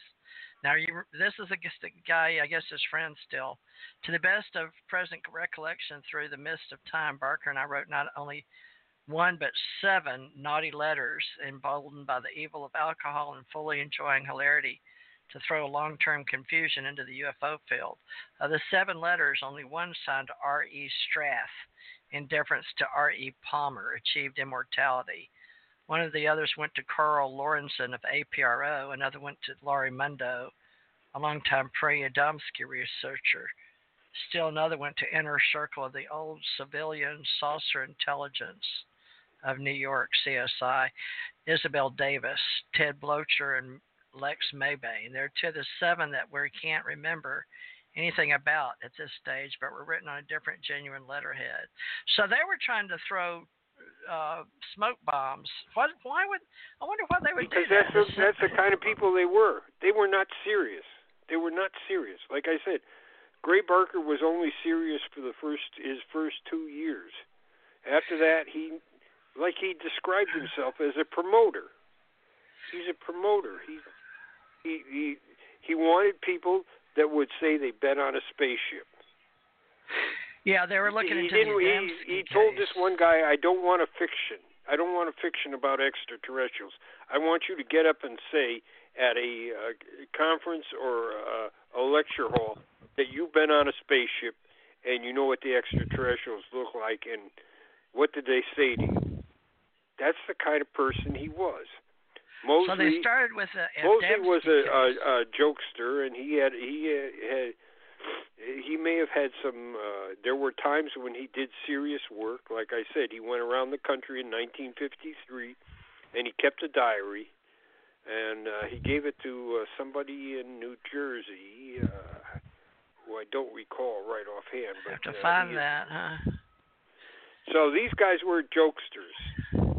So Adamski revealed the letter. He thought that was interesting that he, his claims, yeah, despite the government warnings, not to do so. Letter. I mean, like I said, well, like Moseley said, they wrote this letter under the influence of alcohol.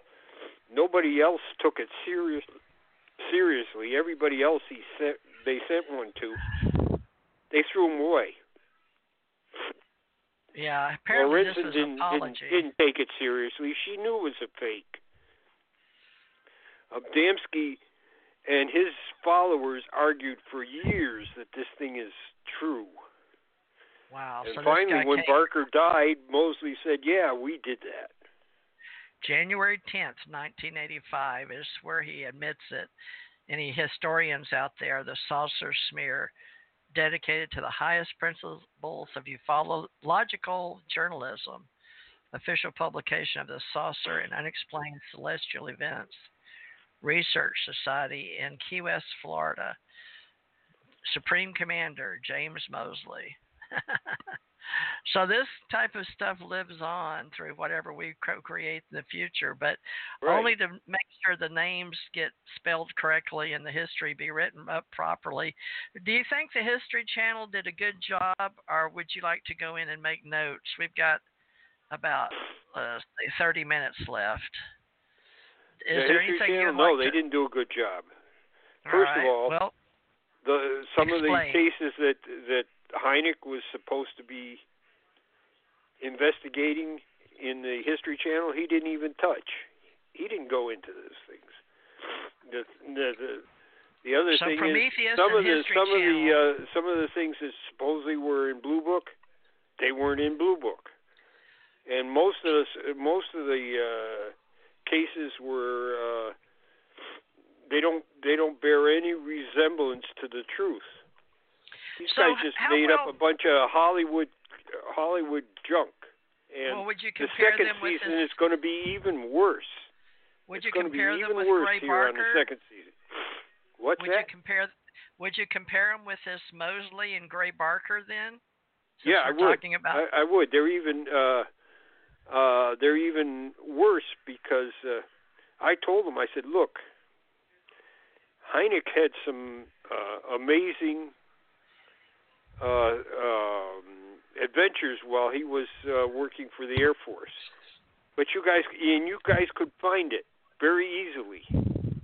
But you d- decided to make things up, like uh, um, uh, the pilot at uh, in North Dakota. There, um, you, so you, you, you where are they you, getting you their turned data? Him into a, a, a homicidal person.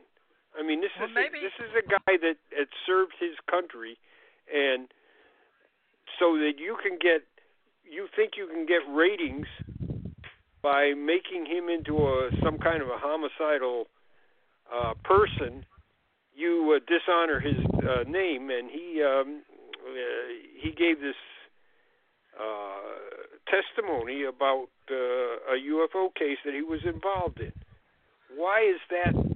Why did you need to do that? Why did you need to soup this thing up? Everybody needs to, every time uh, T V and, and uh, uh, uh, movies get involved with U F Os, they have to soup it up and Hollywood it up. Put a put spins on it. Uh, now, here's... Uh, yeah. This is this is what I told these guys. I said, look, um, in nineteen uh, in the early fifties, uh, this pilot for uh, Mohawk Airlines had a had a sighting. This is what Hynek did. He told them to go out to report to this building in uh, Cambridge, Massachusetts, where Hynek was working at the time. And Hynek had had this. Uh, had one of the scientists there go down and blindfold this guy when he came to the building. They walked him around the building so he didn't wouldn't know where he where he'd been. Put him on an elevator, and then uh, when he came in uh, came up on the elevator, they took the uh, the blindfold off. Now that's that's an interesting thing that Hynek did. He didn't want want this uh, witness, U F O witness, to know where he was questioned at. He was questioned that was at because of the Army too, and the people I worked with. Just well, that's so you, a, know. you know that that's I, I said now now this is an episode you should have written on. This is yeah. something interesting. Hynek went down to uh, to South America uh, with uh, with a. Uh, Cuban refugee uh, scientist uh, from Florida, and they went around and, and visited uh, witnesses and uh, ufologists in, in in South America. During one of these visits, uh, Hynek was uh, uh, he was told to get in his taxi and go out to. Uh, talk to these people way out in the country. Well, uh, kind of um, naively, he did go. Both of these guys went out with the taxi driver, and when they got to their um, supposed destination, they met uh, some some really bad people that were probably going to do Hynek harm. Mm. And the taxi driver came back and saved him. I said, now, isn't that an interesting uh, episode yeah. that you could have for your U F O thing about his visit to Central to South America and uh, where he had, uh, if the if the taxi driver hadn't come back, he would be out in the middle of nowhere, and they probably would have carved him up and uh, threw him in a... a pit somewhere or buried his, and nobody would ever know about him again. I said, isn't that an interesting thing you should do? No, they're not interested in that. Uh, I told them about the, now Hynek wasn't involved in this, but the uh, Matador, Texas thing, where the uh, uh, uh, grandmother, mother, and uh, granddaughter were involved in a U F O sighting of very Uh, early, early, one of the earliest close close approach cases. Um, and I told him, I said, this is uh, this is an important case in the U F O files, but everybody wants to do the Lubbock Lights. I said, the Lubbock Lights is not as, not as interesting as this thing. These people saw this during the daytime. It was huge, and when it left... It uh, it left in a blinding flash of light that was brighter than the sun, and uh, at a high uh, high rate of speed that they'd never seen anything like this. Now, um, uh, these were women that had been married to uh, Air Force pilots, so they knew what the the latest uh, jets look like, and they were faster than that. So, and the little girl heard uh, heard a uh, noise that was the the other two, uh, the grandmother and the mother couldn't couldn't hear. You know, young young people have better hearing than, than older people. She she she recognized the sound and started yelling out, "Mighty Mouse, Mighty Mouse," who was on the radio at the time. He used to have a program. I said, "That's a better case than what you've been doing. Uh, they already think they know everything, so it's it's impossible to uh, to talk to these people." Um, so. Uh, well, it depends on. I'm not impressed by that thing at all. I'm not impressed by uh, what's been on the uh, History Channel. Uh, well, don't I think you think at one it time they did good work, the but they don't do it anymore. What's that? Well, Pro- Prometheus Entertainment is who I usually see doing the uh, production. Uh, it, uh, it's on the A and E network, is it not? Or History Channel? Let's see, our famous brands. History. But the History Channel, usually you will see that it's produced by Prometheus Entertainment. I saw that word in the earlier books of our collection here. Yeah, we they, they called me up and asked me opinions on things, and I told them that... No. Well, if they're going to do the history, and the History Channel wants to know the facts. Yeah, maybe that's, that's right. And they don't. They just want to do. Do they want to know the facts? They they just want to do sensational programming. Entertainment. Okay, right. Educational entertainment. entertainment with a twist, rather than just get the facts. Which I was always told in the court of law, I had to just get the facts, ma'am. Just get the facts. Right. You know, they didn't want just get the facts, affidavit statements. They wanted in writing, third party. You know, or then if I carried forensics, I had to have the chain of command. I mean, I couldn't. My work, you got to do your work, and you've got to make sure that you know chain of evidence. Everything you do, you've got writing for. It's it's amazing work. So you're saying that this project with the History Channel, even though they called you for instructions or advice, well, they would ask you a question, but then if you didn't give them the answer they wanted, they would go to the next person? They, uh, they they ignored everything I said. I, I gave them hints. I gave them uh, ideas. They, they weren't interested. They already had their decisions made. Well, I've seen uh, Nick Pope moved out there from the U K. He's getting a lot of coverage with the History Channel now. Yeah, yeah, but they, you know, they like I say, they're they're hyping things up. Yeah. It's it's now nothing like. Now they covered like the it. Flatwoods Monster. Uh, it, I'm looking now at Project Blue Book, January twenty-first. But the Flatwoods Monster, which we were just talking about on this series in this book in this episode, it says the Flatwood Monster aired on January fifteenth, twenty nineteen. The Lubbock's right. on the uh, twenty-second, twenty nineteen. Now, Hynek was not involved with the Flatwood Monster at all.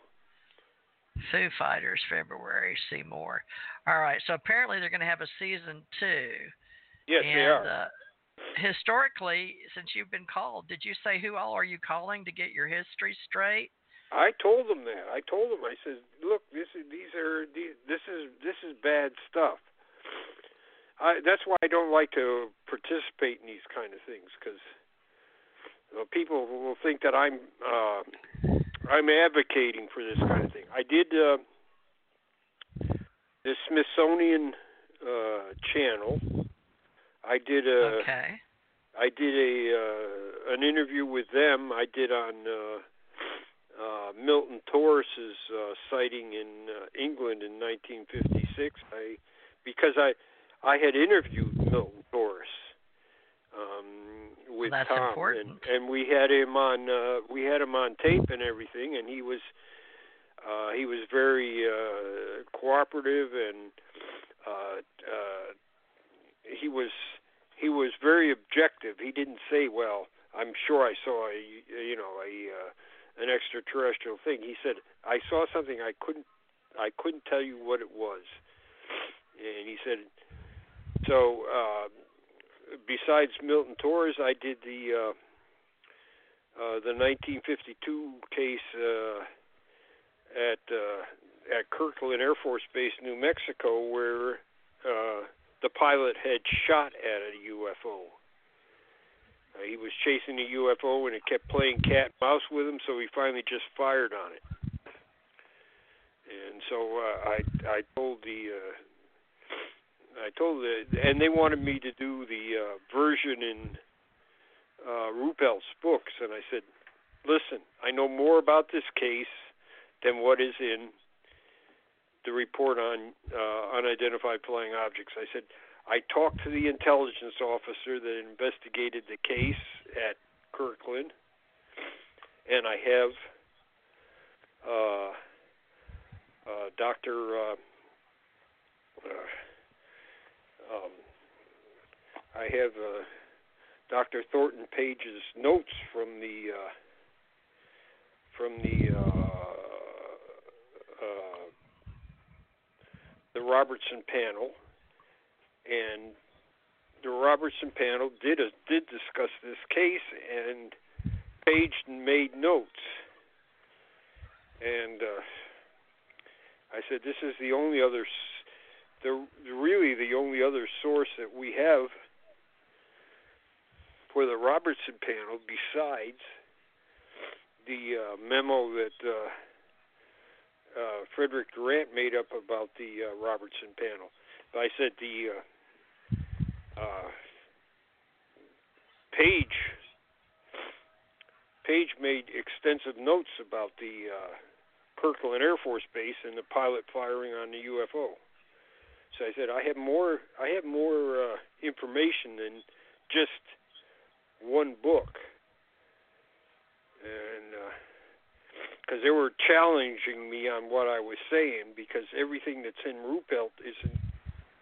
Uh, I had more information. They said, where'd you get this information? I said, this is the only source. And I said, no, you're wrong.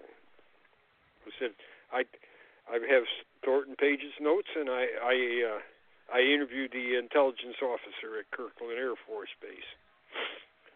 So I know more about this case than just what's in uh, report on unidentified flying objects. Uh, and so they didn't I, want to use it? They used it. They used it. Of oh. course, they, of course, they they had somebody come on and afterwards and debunk the case after I was on there. That's the way they always do it. Listen, if uh, they feel like you know, I I feel like when I'm doing these, um, if I do a program for some of these people, I feel like it's cowboys and Indians. So here's what I here's what you do. You say what. Uh, first of all, you you get the first shot at it. You get to talk about the case and everything. Then they have okay. somebody come on as, as an expert to to knock you down. You don't get to answer.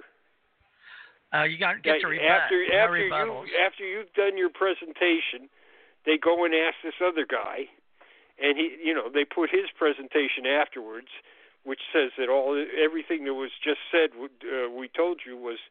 Uh, uh, uh, trash and junk, and that's the way they uh, that's the way most of these U F O programs work. Well, it used to be we got two sides and then the truth, and you could formulate your own perception yeah, with your own you don't, filters. Yeah, but you don't get that anymore. You get a, a uh, somebody that hasn't even ever uh, apparently looked at the case. Ah, that's uh, not good.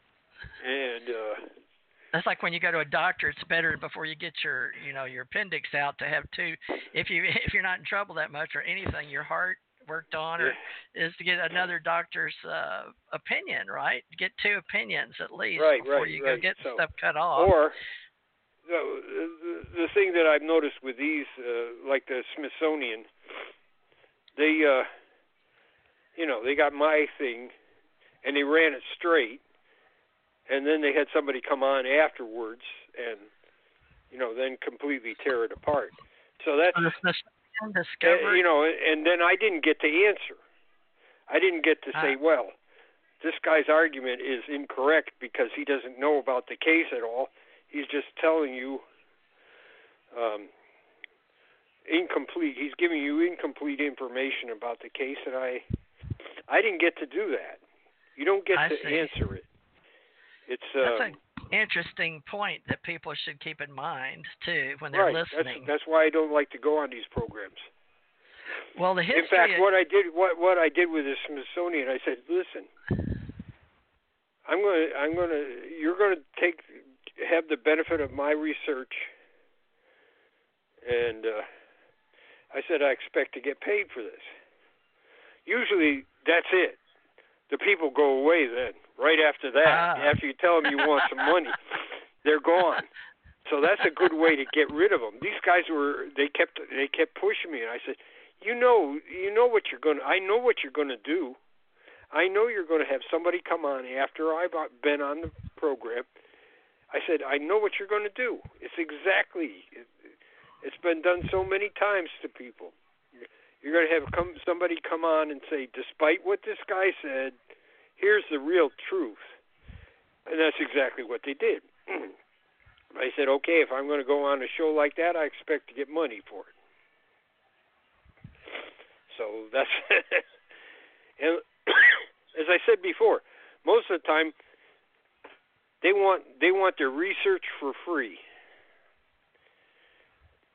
They want you to tell them, or, or if you appear on there, they they just want to uh, want you on there for free. So I said, well, no, nah, that's what I'm not going to do anymore. So if you mention that you want money, that they're out of town. So they use all these people that like to be on television and help them. I wonder if they pay Nick Pope on the History Channel. I'm sure. Their... I am sure he's in the Actors Guild, like uh, um, Stan Freeman was. Stan Freeman was in the Actors Guild. He had to get at least two thousand dollars in appearance. Really? Really. That must have been. He told. Well, okay. Well, he was willing to do a conference with me for nothing as long as we paid for his hotel and meals and give him a table. Yeah, that's a conference. That's not a television show. But he was smart enough to be in the Screen Actors Guild of America. And that right, was right. Founded. You have to pay okay. dues and things like that, though. So. Oh, yeah. Yeah, not everybody. Yeah, but, I, I mean, he appeared on enough programs and things, so it made it worth his while. Yeah. Well, it, uh, it's pretty expensive. Uh, the national fee is three thousand right now. Annual base dues is two hundred and one ninety six. But they're it's amazing, Screen Actors Guild. But now they've got the uh, SAG and AFTRA. It's made it SAG-AFTRA, oh, Screen Actors Guild, American Federation of Television and Radio Artists. They pulled it together in twenty twelve, so that's sort of nice. But it's affiliated with the A F L C I O, International Federation, uh, Federation of Journalists as well. So it all works together, I guess. But, yeah, it'd be nice to get paid if you've done all this and pull it together. And but at the same time, you and I are the old guys now. We're trying to pull together something to historically say we're doing some oral reports before we forget it.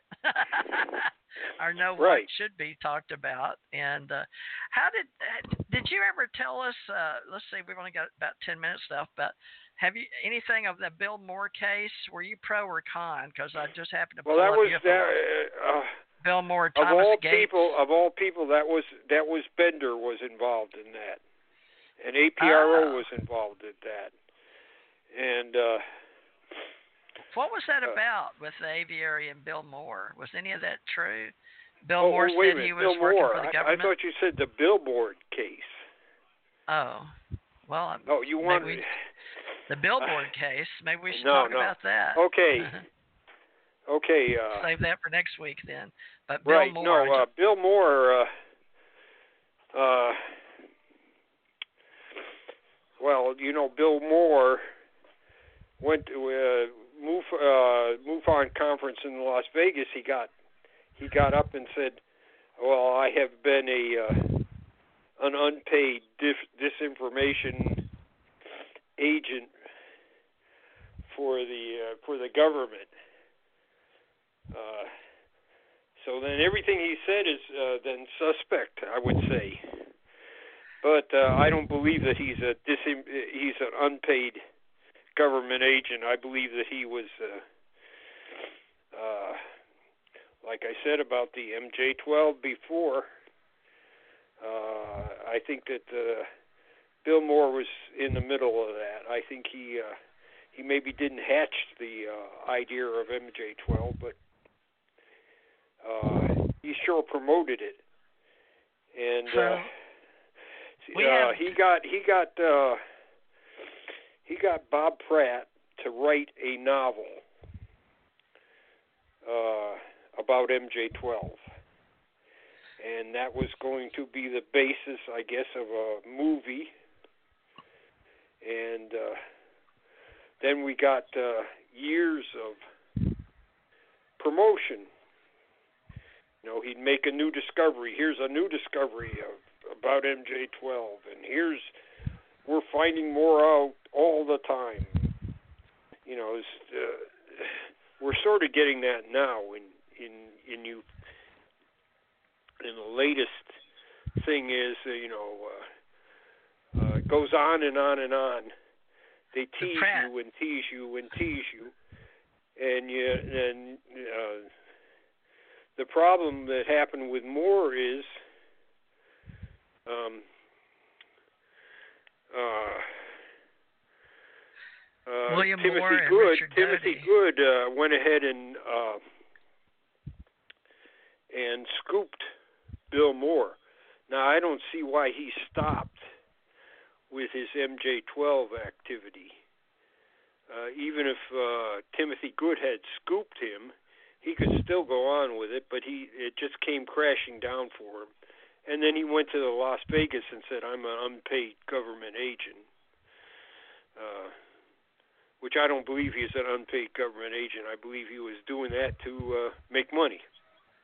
And that's uh, that's uh, that, and I I don't believe that uh, many of the things that he was involved in were uh, uh, were true. Says both Doty and Collins deny any involvement in the M J twelve affair. However, Linda Howe has issued a sworn affidavit agreeing to the course of her meeting with Richard Falcon. I guess that was his code name, F A L C O N, Falcon Doty, at K A F B in nineteen eighty-three. Thus right. far, Doty has not issued a sworn affidavit or agreed to testify under penalty of perjury to reinforce his denial that the events of his meeting with Howe occurred as she has described them. Hmm, right. Let's see where this is. Falcon and Condor have been identified. So Doty, well, who was Condor? Let's see, Bob Collins and Bob Collins to see whether those activities. Who was Condors? Let's begin oh, with Doty. Everybody had a name. John Alexander had a name. Uh, uh, a bird. Uh, um, uh, Hal Putoff had a bird. There, there, there were dozens of them. And they weren't trying to hoax people, or you think they were? Their credibility. I think some of them were hoaxing people. I think some of them were involved in the in the whole business. And uh, I think there were some of them were involved from the very beginning. Well, Bruce, uh, Doctor I, I Bruce would say, uh, uh, from what I know about uh, Bill Pratt's novel, it was supposed to be uh, a uh, like an autobiographical thing about Doty. I mean, there was a special agent that was the hero of the book. And that was the basis that Moore wrote his, uh, produced his uh, M J twelve material from. Well, it says uh, it was uh, Enclosure H is Exposed, written by Bob Pratt, published January eighty-four issue of the MUFON Journal, describing his investigation of the this hoax. Now, uh, it can, says, I'm reading something here that says sacred text dot com. I don't know if that if we should use that or not. It says the M J Affair, Facts, Questions, and Comments. Literary Freeware Foundation. Have you ever heard of that? Yeah, Looks I've like heard of it, them. And, um, are they factual, or are they I, getting I the facts? Think, I think what you have there is a pretty, uh, actually a pretty close to the truth uh Um, commentary on what happened. I think it's I, hard I, to read. It yeah, I I've think it's a, at, it's a pretty uh, good. Uh, it's a pretty good. Um, uh, who is Hastings? Robert Hastings. Robert Hastings was. Uh, he's uh, U F O U F Os and Nukes. He wrote a book called U F Os and U F O and, and Nukes. He's he's interested in uh, U F Os around nuclear uh, installations. Communications, so he wrote a uh, a book, and he also had a uh, a documentary that he made about uh, U F Os and nukes. Uh, he's interviewed, uh, uh, I'd say, close to one hundred uh, people that have uh, worked or investigated uh, uh, uh, sightings that involve nuclear facilities. So he's a, I see. He's a pretty knowledgeable guy. Um, uh, he was uh, with uh, when. Uh, Uh, Randall and uh, Schmidt were doing their work. He was involved in that. They used to uh, use him as a sounding board when they talked to witnesses. He would. Uh, uh, he would. Well, he uh, C Cs your friend Barry Greenwood on this. He's yeah. Barry's listed as a C C. Now, I don't see Jan on here. Jan Aldrich is a C C, and well, if I not, why not? Linda Howell, Bud Hopkins, Richard Hall, uh, Bear. So they know Barry Greenwood. It must be he, Bud Hopkins, Richard Hall. Let me see when this was written. It says he could be reached at sixty-two hundred U-Book Boulevard, Albuquerque, New Mexico, and a phone number. Let me see if there's a date on this, but it's under the source sacred-text, just so you know. You may want to put a copy of this in your files, but it's black on green. Sacred Text, Esoteric Occult Mysteries, uh, the M J twelve of Fairfax, questions, comments. Dang it. Oh, there it is, March first, nineteen eighty-nine. So okay, this is, so I was overseas then. I wasn't, I wasn't working on anything like that. I really okay. don't want to get into stuff. I mean, that Jerry's been working on that for for years, and he spent okay. a lot of time, and it it's a it's a uh, it's a false trail, and it. Uh, uh, I'd like it, to know it, why it I got involved. Takes, I, I'd like to know why I was directed on this case. I want to know why. So maybe I should have Barry call me or get Barry. Well, I'd like to know Barry, about Barry has. I mean, he has he has uh, tons of documents on the case. It's and uh, it was like I was going to say. It keeps you off regular research. Is that what it, it does? Okay. Yeah, it's like a, a, a red herring. It just. Oh, okay. And so, uh, you know, people. Well, I was keep... on the case, so I want to find out why. There's a lot of red herrings out there, so I think my job was to get at the bottom between the misinformation, disinformation, and information, because I was trained in propaganda, but also business intelligence and security. So I don't know. I don't know my part. I just hope I'm doing the fact-finding properly. All I want is to get the facts, ma'am. Yeah.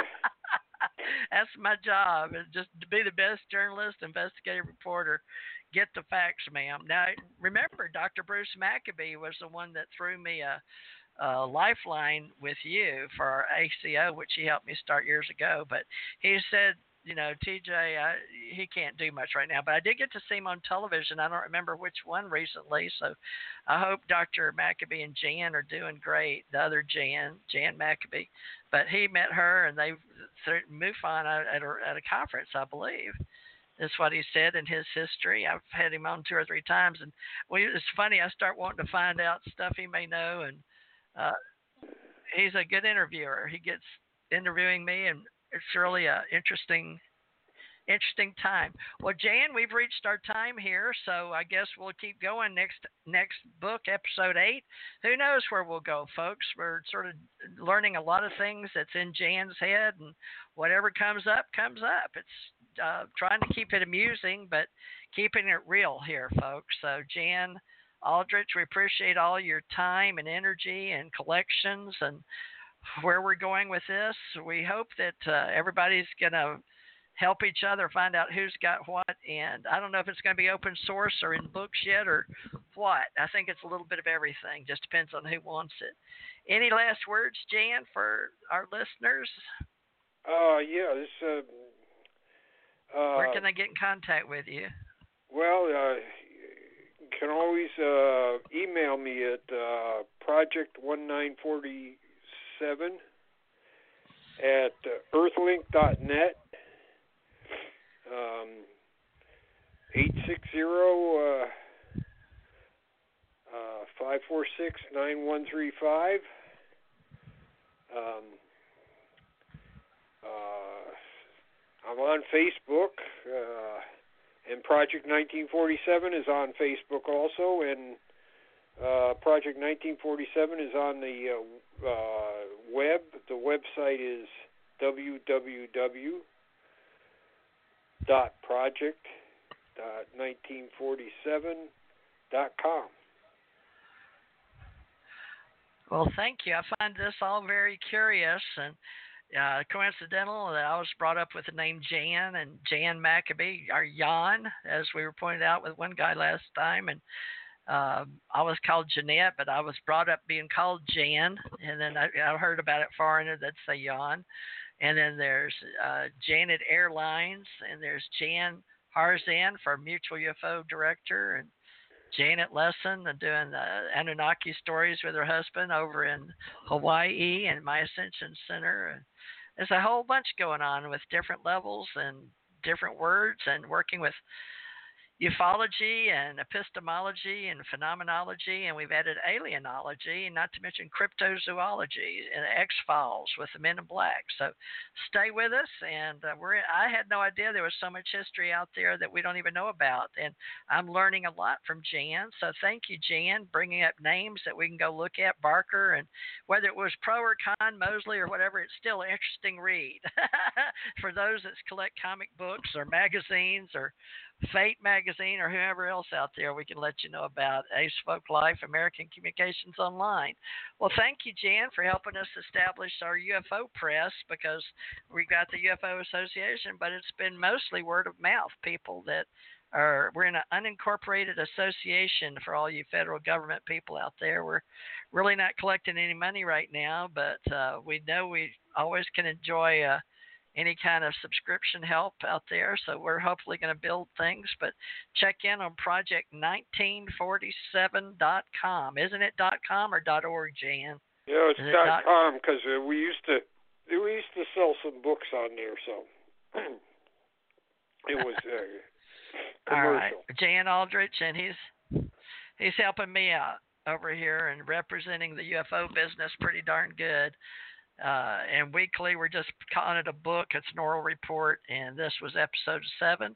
So look forward to next uh, week. We hope we're not boring you to death with facts, but we're about getting the facts down on paper, folks. And you know, we try to be a little humorous here and there, I guess, but we're not jokesters. We're just get the facts.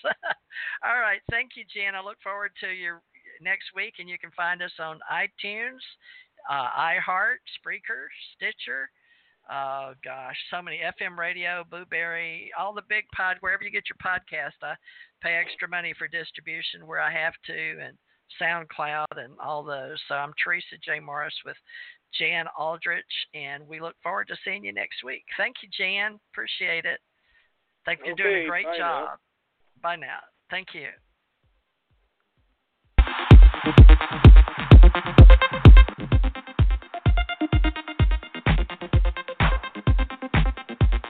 Lucky Land Casino, asking people, what's the weirdest place you've gotten lucky? Lucky? In line at the deli, I guess? Aha, in my dentist's office. More than once, actually. Do I have to say? Yes, you do. In the car, before my kids' P T A meeting. Really? Yes. Excuse me, what's the weirdest place you've gotten lucky? I never win and tell. Well, there you have it. You can get lucky anywhere, playing at lucky land slots dot com. Play for free right now. Are you feeling lucky? No purchase necessary. Void where prohibited by law. eighteen plus. Terms and conditions apply. See website for details.